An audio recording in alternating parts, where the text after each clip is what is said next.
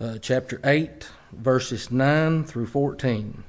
2 Corinthians 8, verses 9 through 14. And I will be reading from the New King James Version.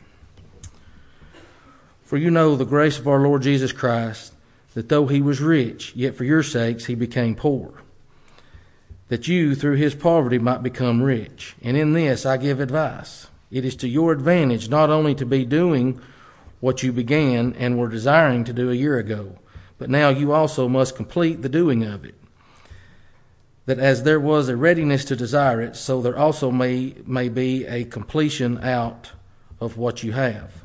For if there is first a willing mind, it is, it is accepted according to what one has, and not according to what he, he does not have.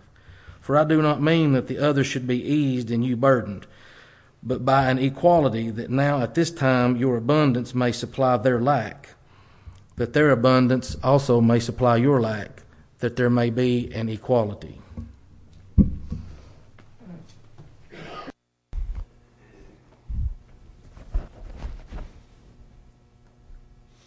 Well, it is good to see each of you this morning. Glad you can be here with us, especially if you're visiting.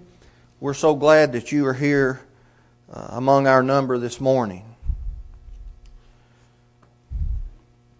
I'm going to talk about something uh, this morning that I've had a couple of questions about directed to me, and uh, so I thought maybe the best way to address it is just to uh, have a sermon on the topic.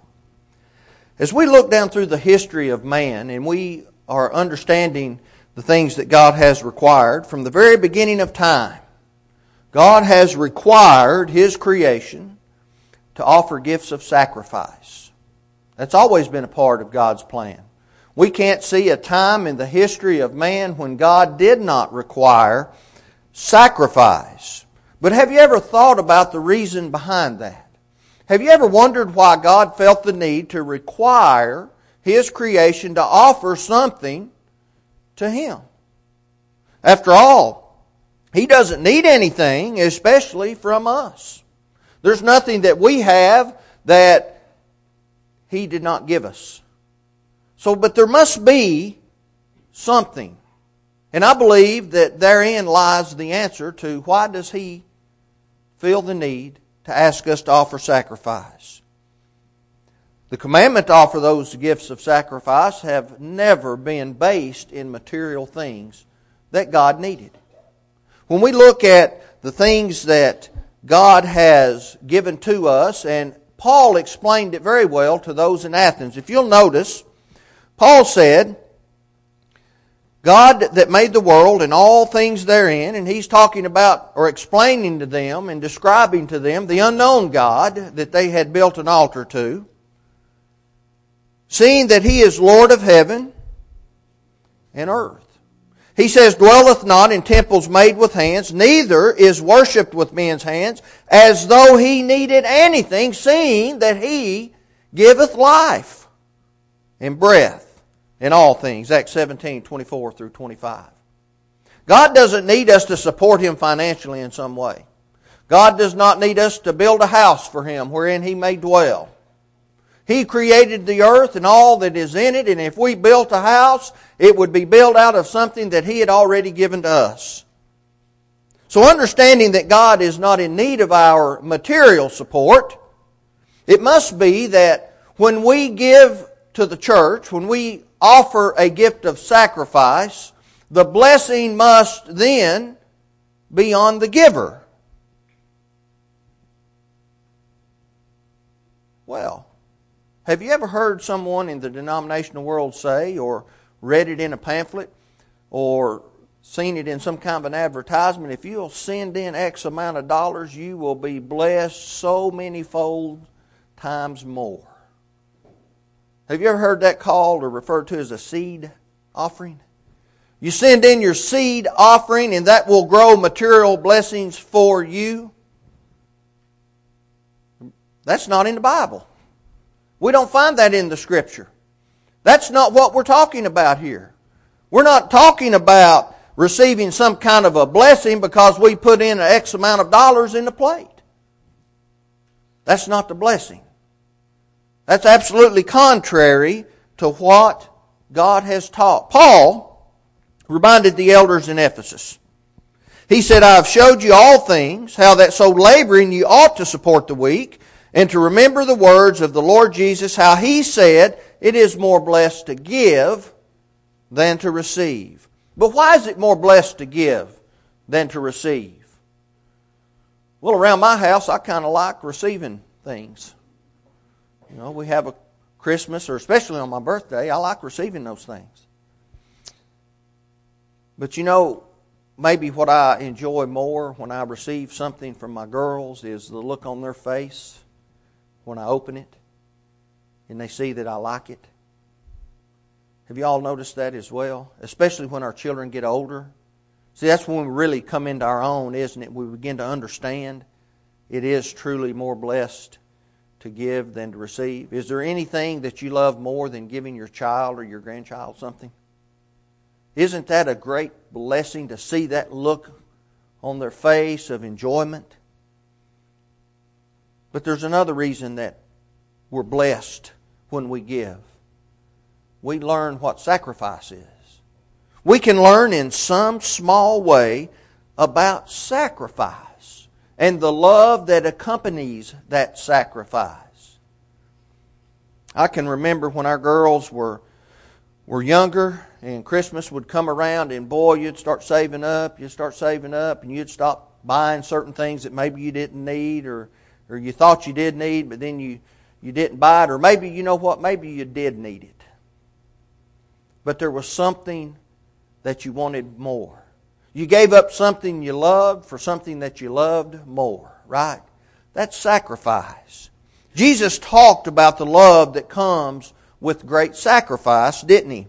He said, Greater love hath no man than this, that a man lay down his life for his friends. The parent in here that would not give his or her life for their child, please raise your hand. I don't see hands going up.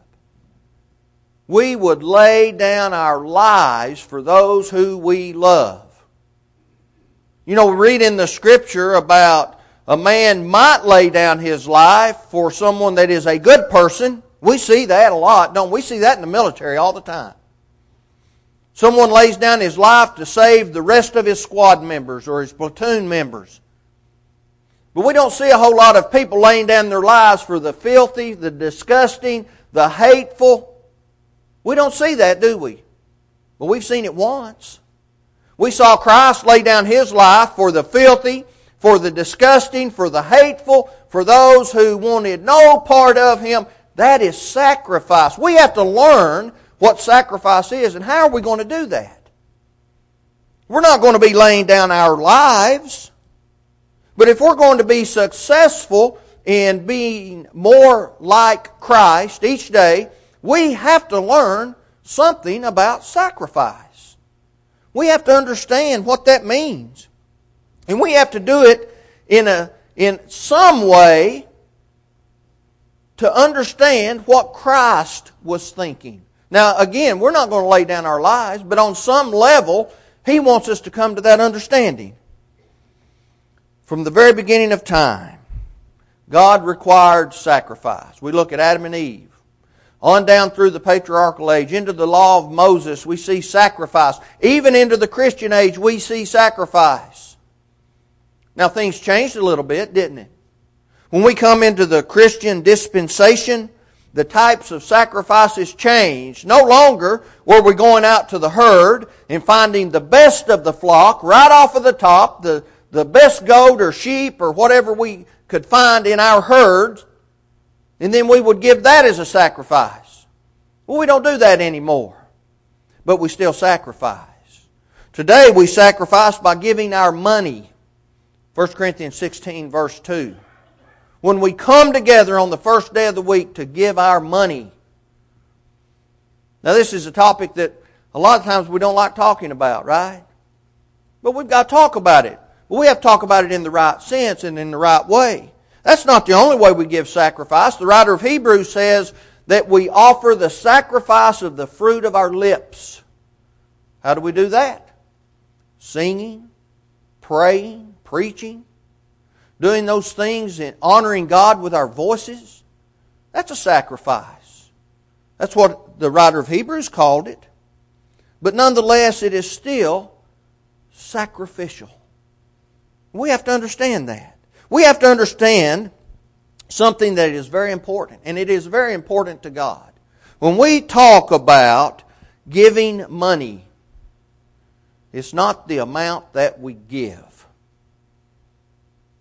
God isn't looking at the, the number on the check or the picture on the bill. He is looking at the sacrifice that comes with that. Let's think about that. You know, I cannot tell you the times I have been asked, well, how much should I give? I can't tell you the times I've asked that. How much should I give? But you know, the thing that has always been the same is, is, has been the answer. I don't know. Whether someone has asked me or I've asked someone else, the answer has always been, I don't know. You will have to determine that. You know why the answer is, I don't know? Everybody is in a different situation. Everybody is in a different financial situation. And that's what the I don't know is based upon. Now, we can come to an answer as individuals. I think we can look at what God has told us, but unlike under the old law, we're not going to come up with a number that is a blanket number for everyone involved. When we look under the law of Moses, those people were commanded to tithe. That was just one part of their giving, no. People have the misconception that they gave a 10% of their money. In, in actuality, they gave close to half of their money. When you look at their tithes and their offerings and so on and so forth and on and on and on. But we don't do that anymore. We're not under that law. I had someone tell me while I was in school, you better be giving 10%. I said, well, where's that?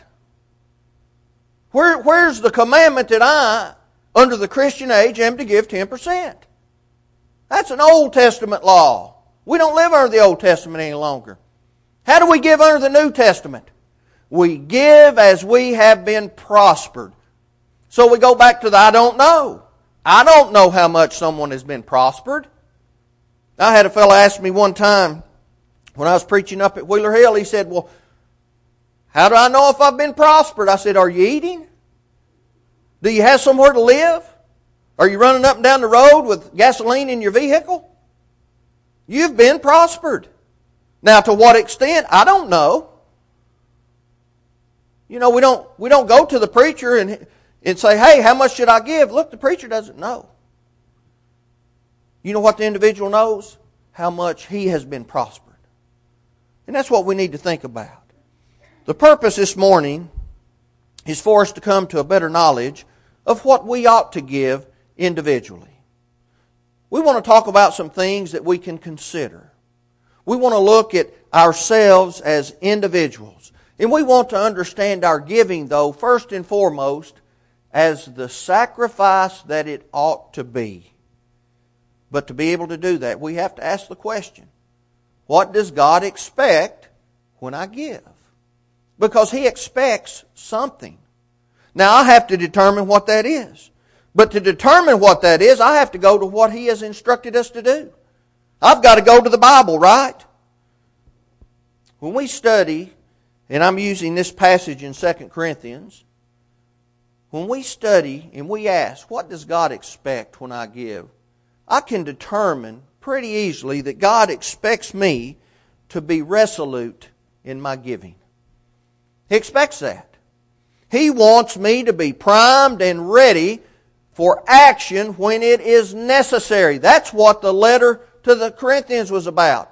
He said, You've been preparing, now's the time for action. Now's the time for doing. You've been planning on doing this, which is something they needed to do. But now they had to do it. They have to be ready. Paul instructed the Corinthians to be ready to act. Do what you said you would do. Do what you planned on doing. I want us to notice, though, that in this instance, he didn't come up and, and make an explicit command. Now, he could have. But what he was doing, as we notice, was he was trying to encourage the giver. He wanted the, the giver to be encouraged, to, to be uplifted, to be able to determine what they needed to do. He had already given the commandment, 1 Corinthians 16 1. He said, I told Galatia, the churches in Galatia, on the first day of the week, come together for an offering, and you do the same thing. So the command, the commandment was already there. Now he's sending a second letter, and he's encouraging. He's encouraging those people. We have to understand that giving based solely upon a command, and that's the only motivation, will never be what God wants it to be. It'll never be the, the thing that He is looking for. It'll never be as abundant as He would like for it to be. If it's simply done out of a sense of commandment. Right? Why do we want to obey the gospel? Why do we want to believe what the Bible says? Why, what would make me want to repent? Like Peter told those on the day of Pentecost, Acts 2, verse 38. What would cause me to want to do that? What would cause me to want to confess that Jesus Christ is the Son of God? That He came out of the tomb on the third day and that He is today sitting at the right hand of the Father on the throne?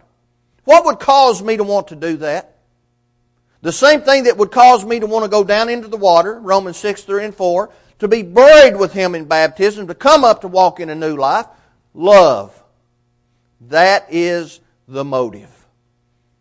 If I'm doing something out of a simple, my parents made me do it, my parents made me obey the gospel, I'm not obeying anything. I'm getting down in the water, I'm making a few statements, it doesn't mean anything. I have to do it out of love. That's what God wants. Those brethren in Corinth, they were made aware of the opportunity to help others. They were gathering up a treasury of money to send to Jerusalem because they were in financial distress in Jerusalem. They didn't have any food to eat. But there was another motivation. It wasn't just the opportunity to help someone, which that's based in love. But there's a greater motivation. He reminded them of the way Jesus gave. Notice how Jesus gave. For you know the grace of our Lord, Jesus Christ, that though he was rich, yet for your sakes he became poor, that ye through his poverty might be rich. How exactly did Christ go from being rich to being poor? How was it that he went from having an abundance of things, and that's kind of what I think of when I think of someone being rich. They have an abundance of things. How did he go from that to having nothing? He left heaven. He left the glory of heaven. Now, we don't know what heaven looks like. Now, we've been given some examples and some illustrations and some figurative uh, adjectives on what heaven looks like. John in the Revelation said it had a street of gold. Can you imagine? An abundance of so much that the pavement used is a precious metal? I don't have a lot of gold sitting around my house. And if I did, I wouldn't go pave my park, uh, my driveway with it, right? But that's what Jesus left. That's how he became poor. They were already aware of this gift of grace that God had given and so willingly had given. But they needed to understand some sacrifice. And we need to be reminded from time to time, right? On another occasion, Paul said, Grace be to you and peace from God the Father and from our Lord Jesus Christ, who gave himself for our sins. Why? That he might deliver us from the evil of this world. Now that is a sacrifice. Because of the great gift and the manner in which they received it, God expected them to give likewise. It has to be a sacrifice. God expects us to be primed, ready for action, but if we're not purposeful, we're not doing exactly what God wants us to do. Proper giving is according to purpose, right? We sit down and we purpose, we plan. Notice what Paul said, every man according to as he purposeth in his heart. So let him give, not grudgingly or of necessity. 2 Corinthians 9, verse 7 the first part of that verse. So we need to sit down, we need to plan. If we give according to impulse, that's kind of emotional, isn't it? We're not to give according to emotions or feelings. We're supposed to purpose, right? We sit down and we say, I am blessed X amount of uh, salary. I'm going to purpose to give God this much. I have heard members of the church have come up to me before in places where I've been, and they may be a little upset with some decision makings that the eldership has done. And you know what the first thing they threaten? I'm going to quit giving my contribution. I don't like what they're doing. And, and I'm not talking about matters of doctrine. I'm talking about opinion, right? I'm talking about the color of the carpet or the design of the pew or who we get to come in and speak on a, a Wednesday night summer series. Though they may be doctrinally sound, they may personally not like the individual. So the first thing they want to do is they're going to cut off their giving. Well, that's not what God wants. That's not being purposeful in your giving. God doesn't want us to do that. In the same way, giving that is based upon pressure or manipulation, it's no good either. Someone kind of embarrasses you into giving a certain amount. Have you ever noticed? I think it's kind of funny at times, and, and I've done the same thing. I'll write out a check, kind of like this. I'll get that thing folded up real quick, and then I can throw it into the to the thing. I don't want anyone looking at what I'm giving. Well, that's not in and of itself. That's not bad. I just I just think sometimes we're a little wary of wary of uh, someone knowing that. And it's not anyone's business other than ours. That's between us and God. But maybe I'm a little embarrassed about the number on the check. I don't know. But if I change that number on the check because I think maybe someone feels like I ought to give more, that's no good. That's no good. I have to give it because I have purposed. God expects us to give special thought to the contribution. Again, I want to be clear. It's not the number on the check. It's not the picture on the bill. That's not what God's looking at. He's looking at a sacrifice. Do you remember the widow? She threw in two mites. I'm not sure how much two mites is in in our money today, but I always think of a penny. I don't know that if it, if it's even that much, but she threw it in. And God, uh, Jesus saw that, didn't he? He was sitting over by the treasury. He saw her throw it in. But see, here's what I have to remember. When God sees me put in my money, He knows what I'm doing. When God sees me singing, He sees me offering that sacrifice. When He sees me praying, He sees me offering that sacrifice. He knows what's on my mind. Am I bowing my head as I'm being led in prayer and I'm thinking about getting home to watch the Super Bowl? Well, I'm not purposing in my heart for my sacrifice, am I? Paul ended his statement to the Corinthians in the second part, chapter 9, verse 7 For God loveth a cheerful giver. God loves a cheerful giver. We're warned against giving grudgingly, right? We've got to give because we want to give. It should make us happy to know we're supporting the works of the church. We, uh, we were speaking this morning and we were talking about in class that for the gospel to be taught, you have to have preachers and teachers.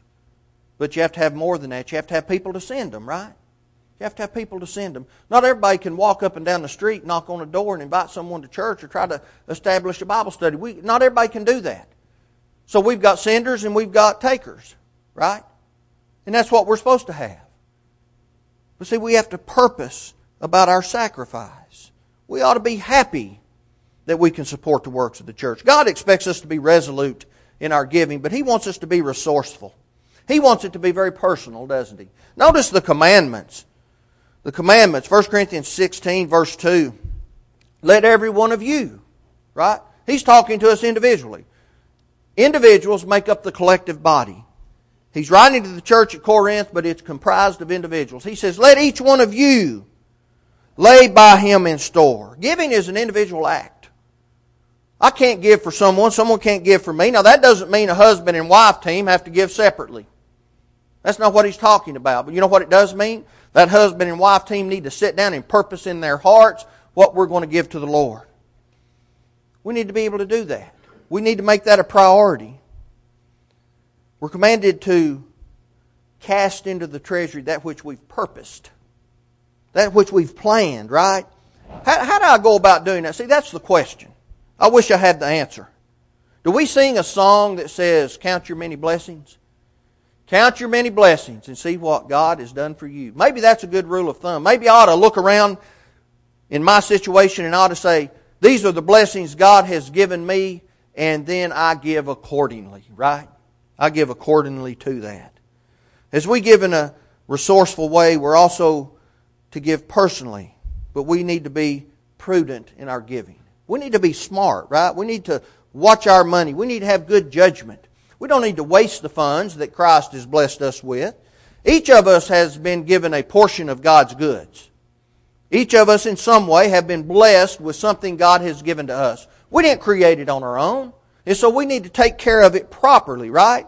Christ asked this. He said, Who then is that faithful and wise steward, whom his Lord shall make ruler over his household to give them their portion of meat in due season? See, we have a portion that's been given to us. We have to watch over that. We have to take care of that. Do you recall Matthew 25, the parable of the talents? You had one man given five talents, another given two, and one given one. As we look through, as that parable unfolds, the first two, the five and the two talent men, they went out and they handled properly the gifts that they had been given. What did that third fellow do? In essence, he, he wasted his talent, didn't he? He dug a hole, he buried it, he brought that same talent back. Have you ever noticed God has never, Christ, in his interaction with the people of the world, never left someone in exactly the same situation they were when he found them? Now, they didn't all obey him, but they had some things on their minds that they didn't have before. God changes us, Christ changes us. We need to use what we have been given. We need to use it properly, right? If we don't do that, and we don't properly steward over our money, that prevents us from giving the way God would like for us to give. And we're not going to be re- rewarded for that. Paul said, Moreover, it is required in stewards that a man be found faithful. Therefore, the wise steward is the one who is properly caring for the gifts that God has given to us. Now, that's not an indication that an emergency arises and we can't take care of it. That's not an indication that sometimes, and I've been in this situation myself many times, you make a poor financial decision, right? Maybe I do something and I put myself in a financial bind. Does God expect me to not pay my car payment? Does He expect me not to pay my house payment? No, He expects us to do what we say we'll do. So that's not what we're talking about. What we are talking about is God expects us to be good stewards, and if I've gotten myself in a financial bind, I need to work my way out of it. So I can give properly. So I can properly care for the gifts that God has given me. We have to be prudent in the way we view money. Right? What is money? It's a tool. It's a tool that allows us to live in this world. Is there anything wrong with having money? A thousand times no. Nothing wrong with being extremely wealthy. If I view money prudently. If I look at it as a tool. Notice what Paul warned Timothy.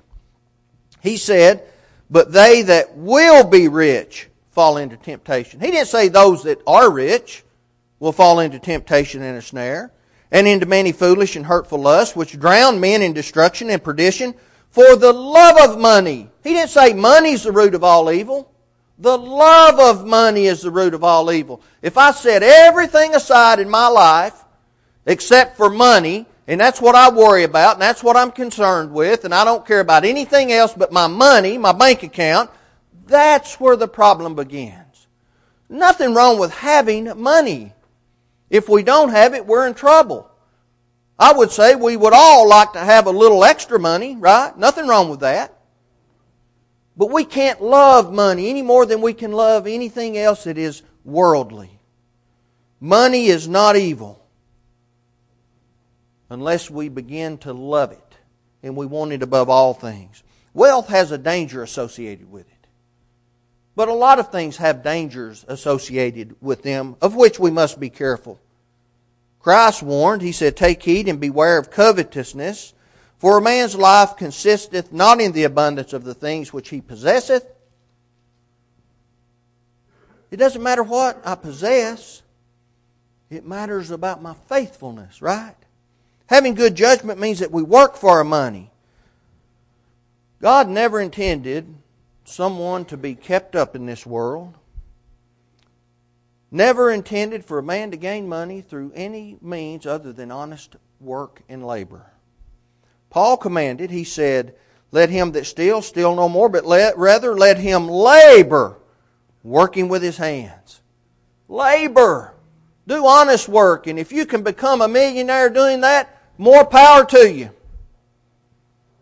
But be faithful to God all the time, using that money as a tool. Neither does this prohibit helping someone who can't help themselves. That's not what he's talking about here either. We can do that, but we have to be workers when we're able to be workers. That doesn't mean we can't earn, uh, uh, be given an inheritance. No, we see that throughout the Bible, don't we? God participates in inheritance, doesn't He? He gives us an inheritance. Nothing wrong with that. But we're talking about making our living through our own labors. Paul explained what should happen to that individual who refused to work. You remember that? If he won't eat, if he won't work, neither should he eat. 2 Thessalonians 3, 8 through 10. We got to work. We have to use that money as a tool. Using good judgment also causes us to provide for our families. Do you know that's a work of the church? For us to provide for our families as individuals, not for the church, collectively to provide for my family, but for me as an individual to provide for my family. Now, what if something happens to me and I become unable to provide for my family? Is it wrong for the church to help me? No, that's not wrong. But I need to work while I can work. Work while we have the opportunity, right? That's what God wants. Paul warned this. He said, But if any provide not for his own, and especially for those of his own house, he hath denied the faith and is worse than an infidel. What does God expect when I give? I think He expects my giving to be resolute.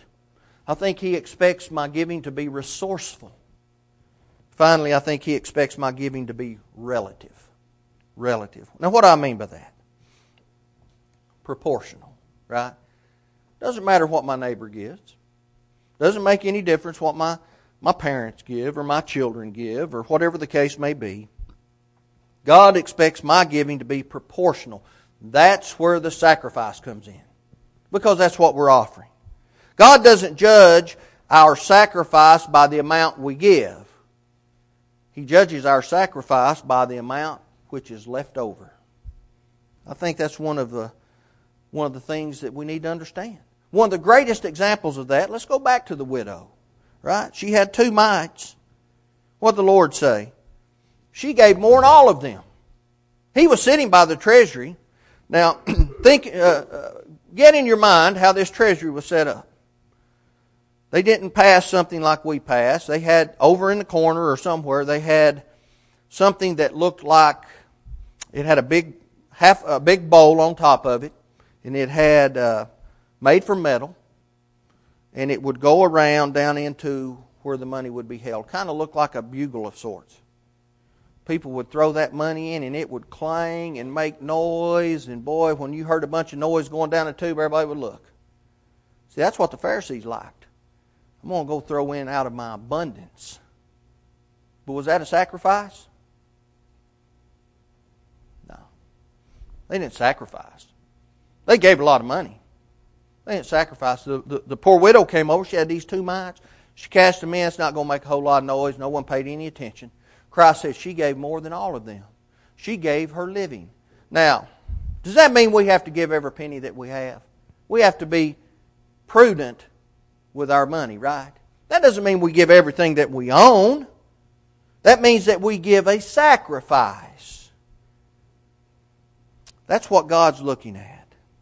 You know, we do not learn anything else about this poor widow. Nothing's left for us. Her situation in life, her, her health, or, or did she starve to death after she gave those two mites? We don't know anything about her life after this single account, but here's something we do know. We do know the psalmist said, I've been young and now I'm old, yet I have not seen the righteous forsaken, nor his seed begging bread. Did the Lord allow that woman to die of starvation? Well, if she was able to work, I'm sure she worked and he blessed her efforts. If she was unable to work and she had children, I'm sure they took care of her.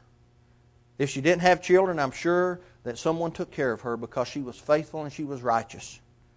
We should always keep in mind that if we seek the kingdom of God and His righteousness first, all these other things will be added to us. That doesn't mean we're going to wake up rich tomorrow. That doesn't mean that we're going to have an overabundance of money. That doesn't mean we're not going to have some financial strain from time to time. But what that means is when we seek God and His kingdom first, and we're righteous, we'll be blessed. May not necessarily be in this life, it'll certainly be in the next. That is what makes our giving equal. That's what Paul was talking about in 2 Corinthians. How's our giving equal? I would say no one here gives the exact same amount of money on Sunday morning. But what makes it equal? It's a sacrifice. It's a sacrifice. It's given purposefully. It's given the way that God wants it to be given. Our giving must also be preventive. What does that mean? Well, what if a need arises and we don't have any money in the treasury because we're not giving properly? What if someone is in need their house burns down. They need some clothes. What if someone has a bunch of children and, and they need something? They need food and we don't have any money. What, what happens when the church is bankrupt because we're not giving properly and we can't help anybody? Now, we have been blessed monetarily here so greatly. And I'll tell you, this, this congregation, the White Oak Church of Christ, has taken care of people. I knew that I knew of the reputation of this congregation for years, but I didn't understand exactly what that meant until I became a member of this congregation. Boy, I tell you what, we have helped so many people because we're good stewards of our money. We don't waste it. We don't just open up the coffers to anyone that comes along just because they shoot us a line. We've heard it all, right? But we help those in need. And, and God has blessed us for that. When we consider the act of giving, I think that we quickly realize that it's a matter of attitude more than anything else. We see people talked about in the Bible that had poor attitudes concerning their money. The rich young ruler. I think he was serious. He came up and he asked Jesus, he said, What can I do to inherit eternal life? Jesus said, Go sell everything you've got, give it to the poor, come follow me. Now, is that what we have to do? Do we have to sell everything we've got? Give it all away and then, then be Christians and then that's what satisfies God? No. No more, we don't have to do that any more than we have to build an ark to be saved. That was that young man's problem. He loved money more than he loved heaven. We see Ananias and Sapphira. They wanted to uh, have someone pat them on the back, and they lied about the money they gave. But see, we see other people. Barnabas cheerfully gave. I want us to close on this thought. As we think about God's expectations regarding our giving, I want us to think about the people in the time of Malachi. They had a problem with giving. The great prophet first mentioned their problem because they were offering sick and lame and blind animals to God as a sacrifice. They went out to the herd instead of getting the, the finest animal they had because that's what God required. They got the sickest animal they had because that he was going to die anyway. So we'll just offer that in sacrifice. Well, he mentioned it again in Malachi 3 verse 8. He asked if they would offer those same kinds of offerings to the governor. God said, no, you wouldn't. That's a lack of reverence. He asked, will a man rob God? He says, yet you've robbed me. But ye say, Wherein have I robbed God? He said, Through tithes and offerings you robbed me. Let's not rob God. if our desire is to be faithful, we have to be faithful in all aspects, right? We have to be faithful in our lives, how we deal with people, how we treat one another. We have to be faithful in our minds, our thoughts, the things we, that we dwell upon in our minds. We have to be faithful. We have to be faithful also in our giving. Again, this is a, a topic that, that we don't address very often, and I don't think it's needed to be addressed very often. But when we do address it, let's think about it the way God wants us to. Our giving has to be a sacrifice. Just like living our daily lives, we live a life of sacrifice. We give up what we love for what we love greater. If you've never obeyed the gospel, do that today. Give up what you love for what you love greater, and that's heaven. That's God. That's our Lord for the sacrifice that He gave for us. If you've been unfaithful, come back to Him. Give up what you love for what you love greater. If you need to answer this invitation, do that as we stand and as we sing.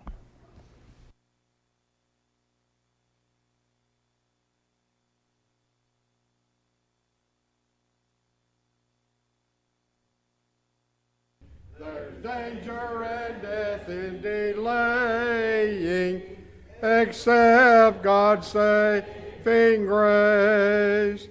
His life on the cross he has given. Oh, come while yet you may.